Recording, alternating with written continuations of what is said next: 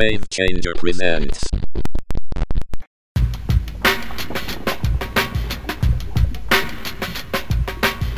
In this latest episode, we're joined by Marc in het Panhuis from the University of Wollongong, located a couple of hours south of Sydney. Marc is the brains behind the Surf Flex Lab, and also one of the founding members of the Surf Engineers Association.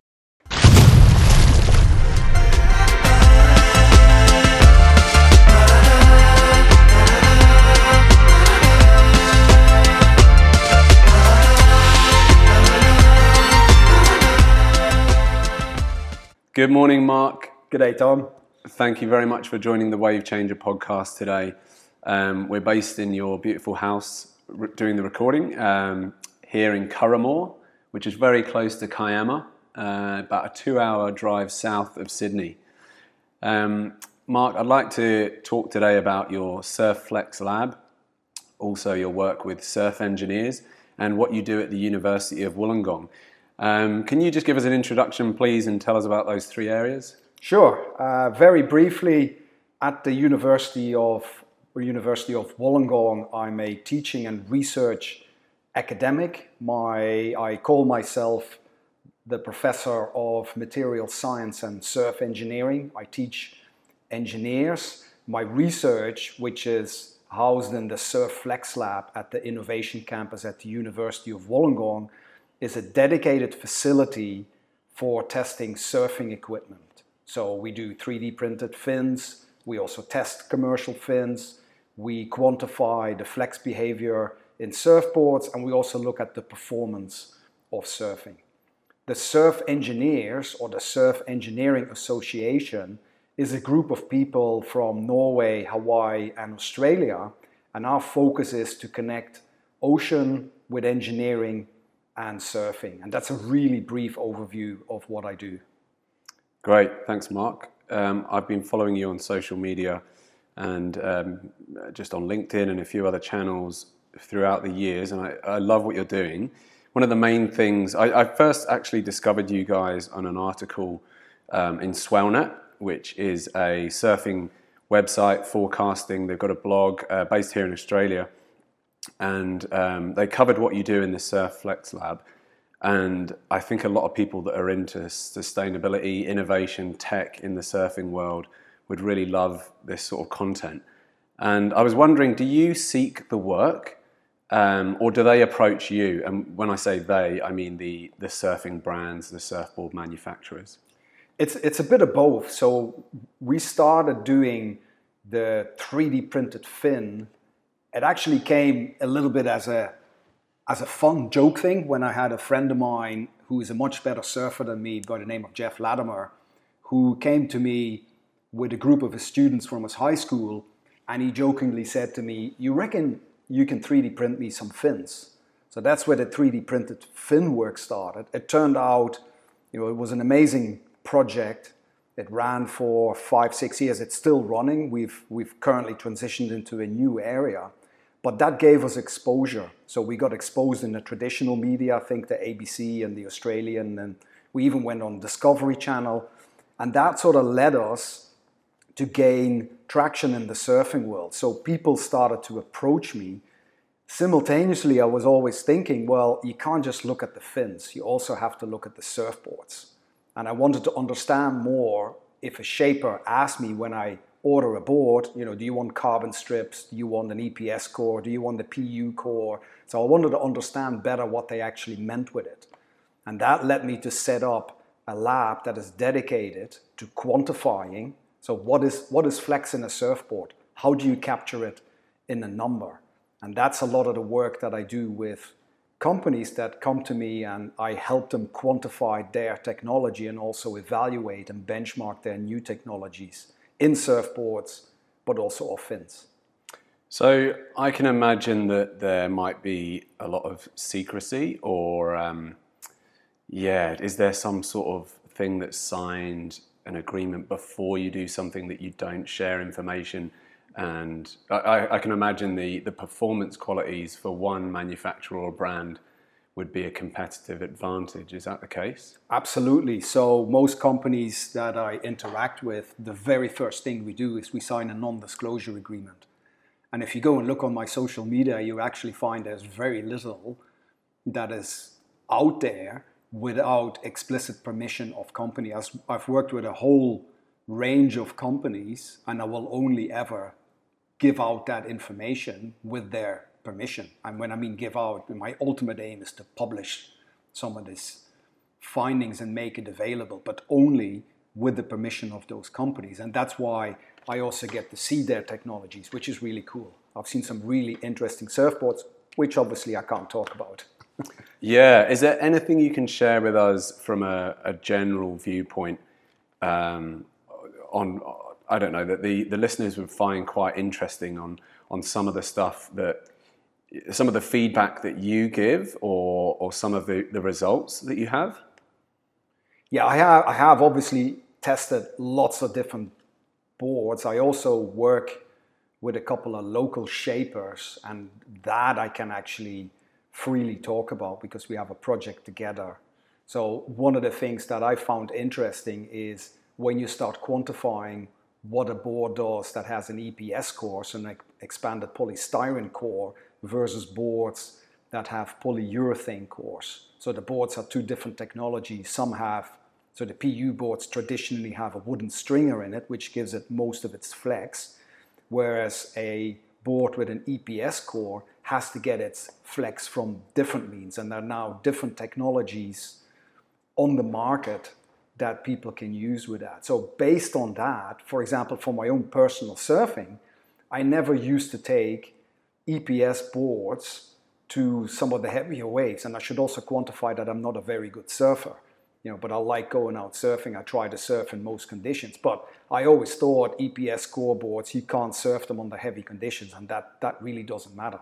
Because the, the one thing I have, I, I think I'm fairly confident about is actually the level of glassing that you put on your board is so important. The core is obviously important as well because it gives you your damping and it gives you some of the flex, but what you encase it in, so if you think of the glassing as like the skin, the skin is incredibly important for how a board behaves.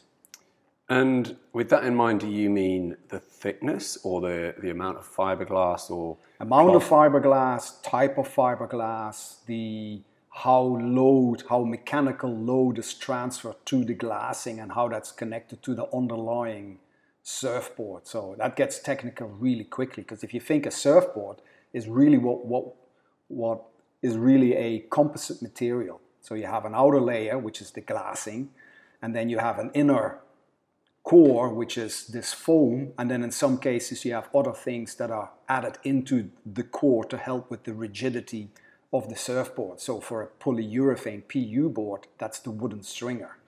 And then it all relates to how does what you do as a surfer and also the forces that the surfboard experience through the surfing maneuvers, how does that get translated and how does that come back to the surfer. That is what gives it the feel of your board. Yeah, right. Fascinating. Um, so to go back to the 3D printed fins, um, there's some great videos and, and data on that, and I, I, believe they've been tested in Hawaii. Is that right?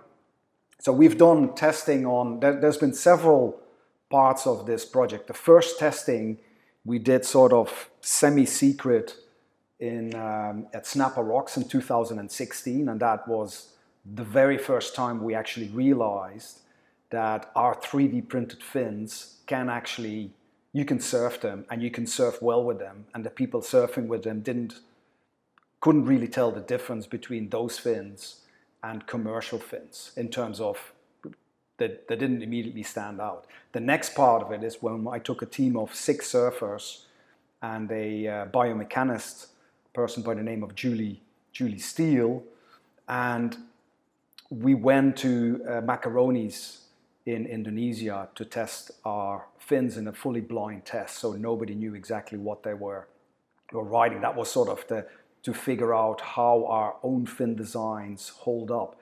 Simultaneously, I've been working with someone on Hawaii called David Shorman, who's made these really amazing fins that are inspired by the flippers of humpback whales. So we've been also been testing on Hawaii.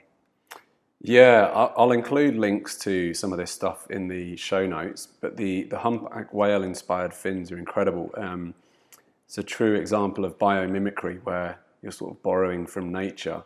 Um, and I believe, am I right in saying there's been some fins with sensors, or is that coming up? That's our latest work. We've just published our first paper on that, where we've put uh, sensors inside the fins to figure out what does a fin do in the water. That's the real question, right? I can test how much a fin can bend in the lab. How much does a fin flex? What I don't know is what does a fin do in the water? And I really want to get some information. Let's say if you go into your bottom turn, what does that do to a fin?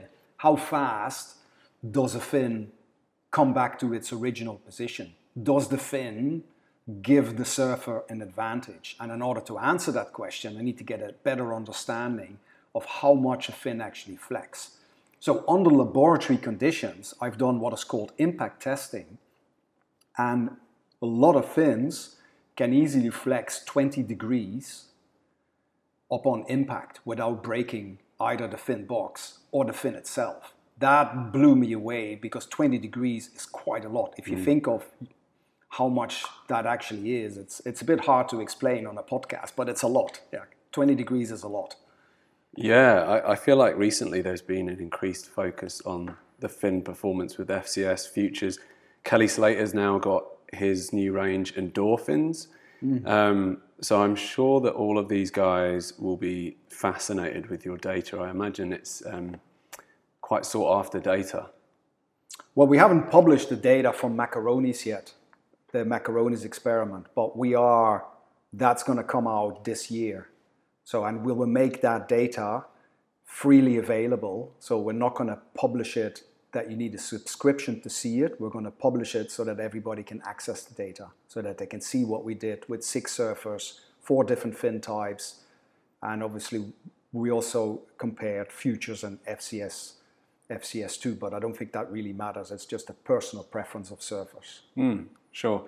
Um, can you tell us a little bit more about your work with Surf Engineers? Um, I believe it's a collective of like minded surf and engineer uh, experts scattered around the world. And, and how did this all start?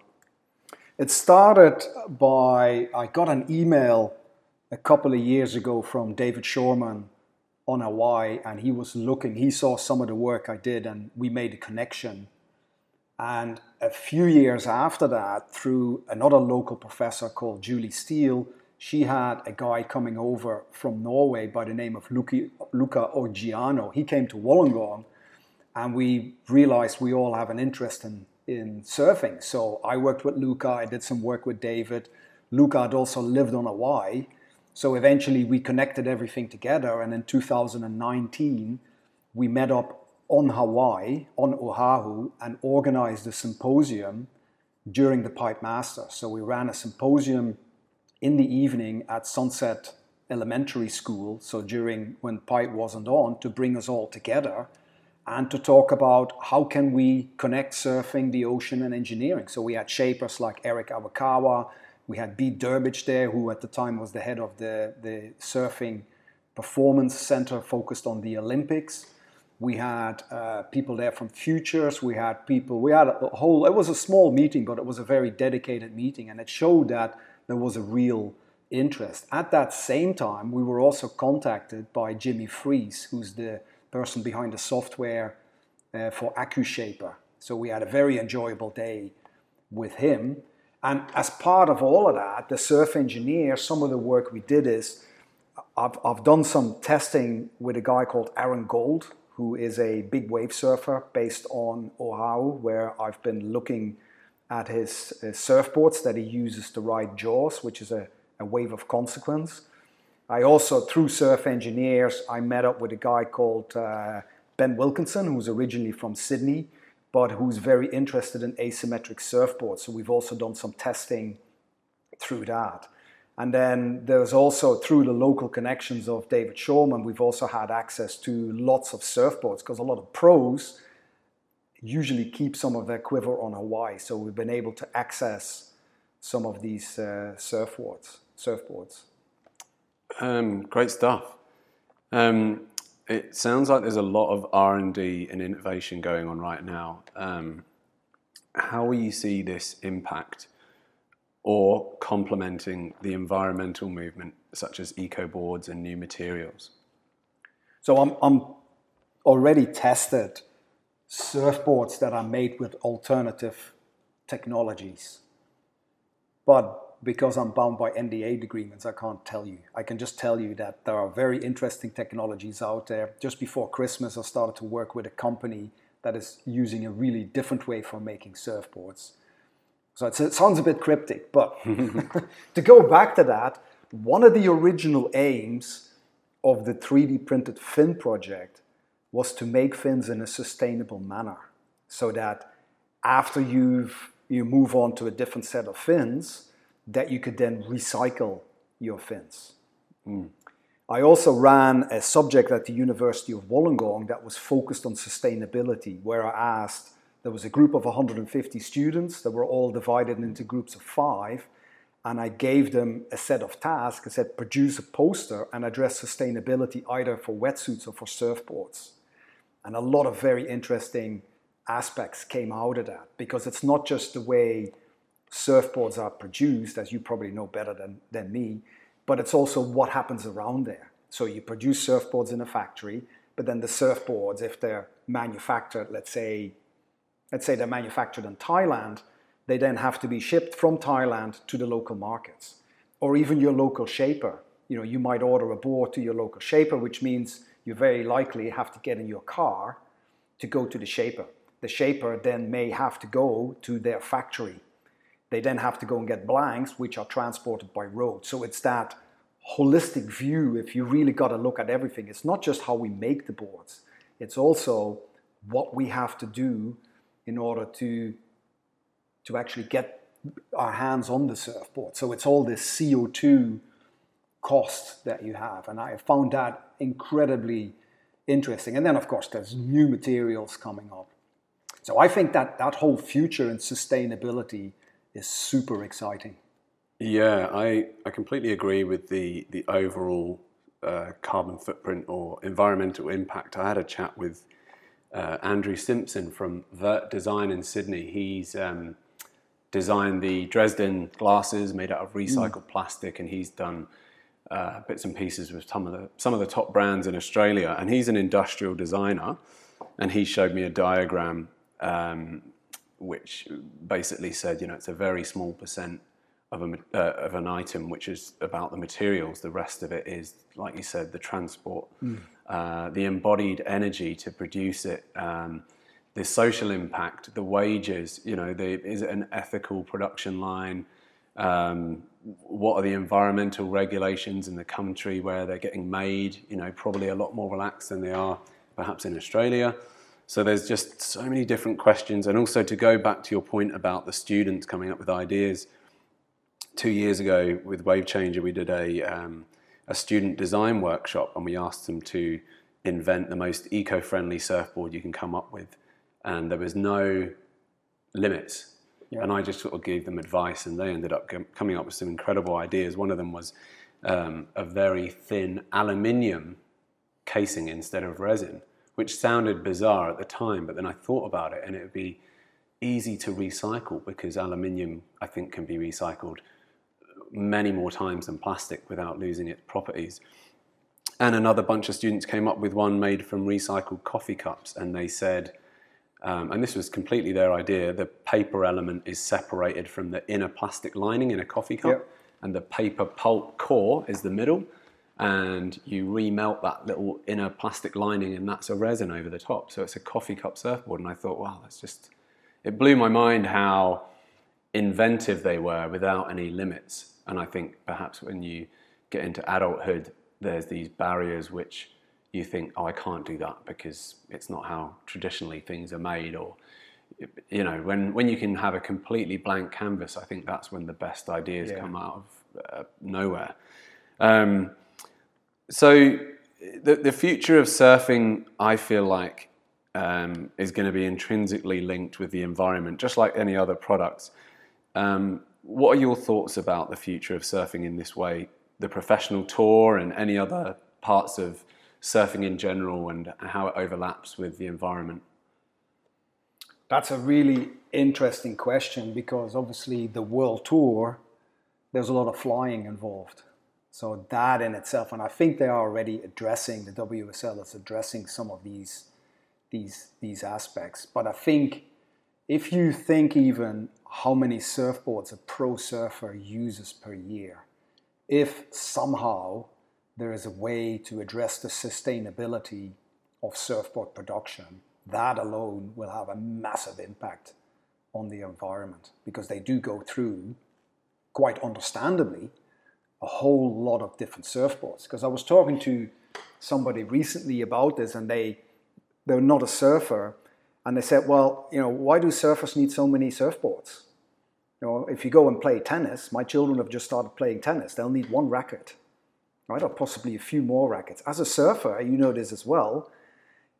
If you surf, and even if you're a kook like myself, I will surf different boards for different days for different breaks. Now imagine a pro surfer. They have you have to surf even more. So if we can address the number of surfboards, then I think that would be a good thing. Even for myself, because I tell my wife a different number of surfboards that I have than what can actually be find, found in my garage. And I hope she's not going to listen to this because I might actually just put the foot in it.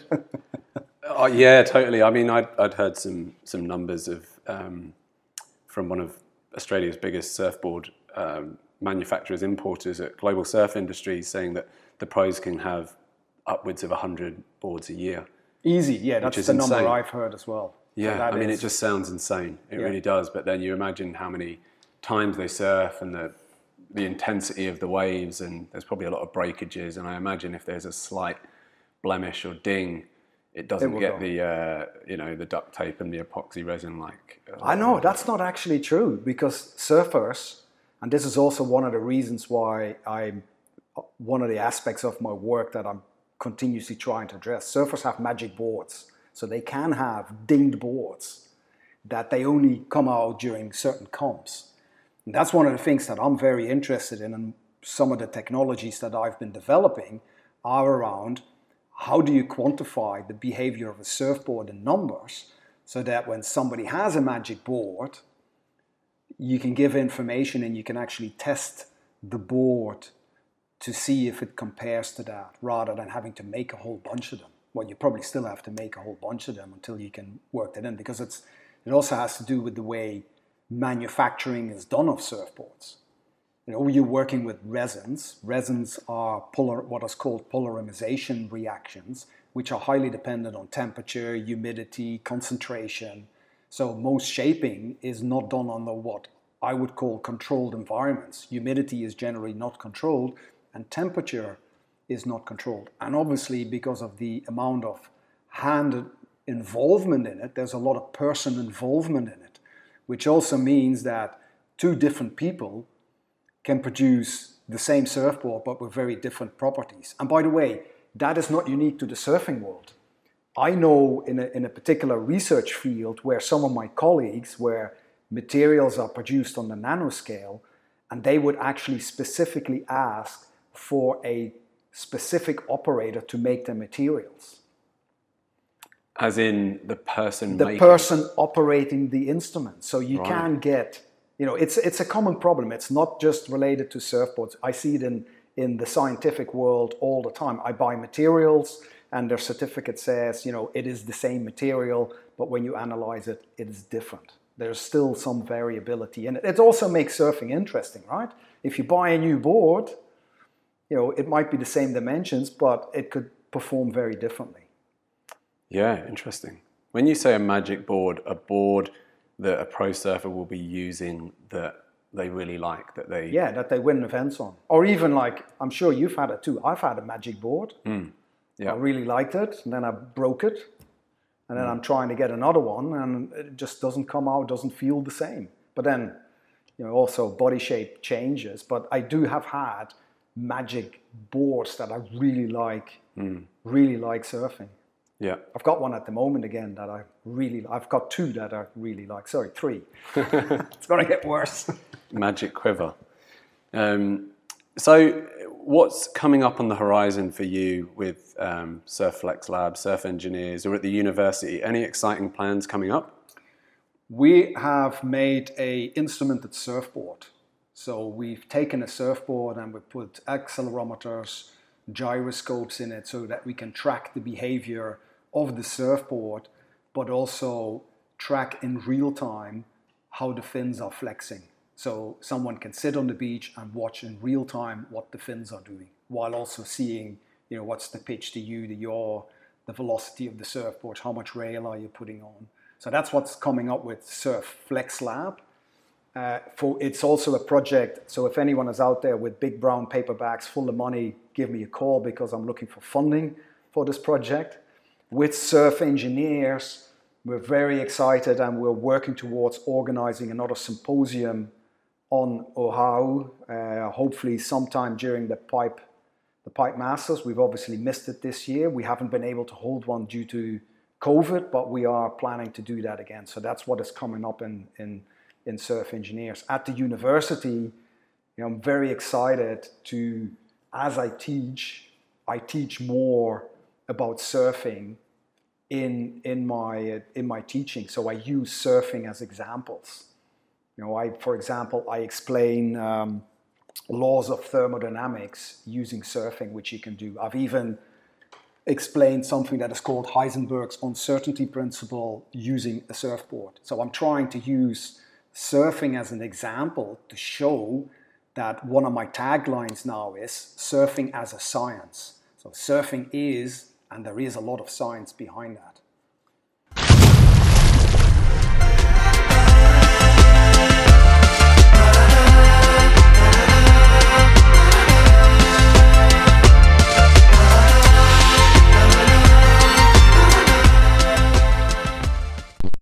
Attention humans. Thank you for listening.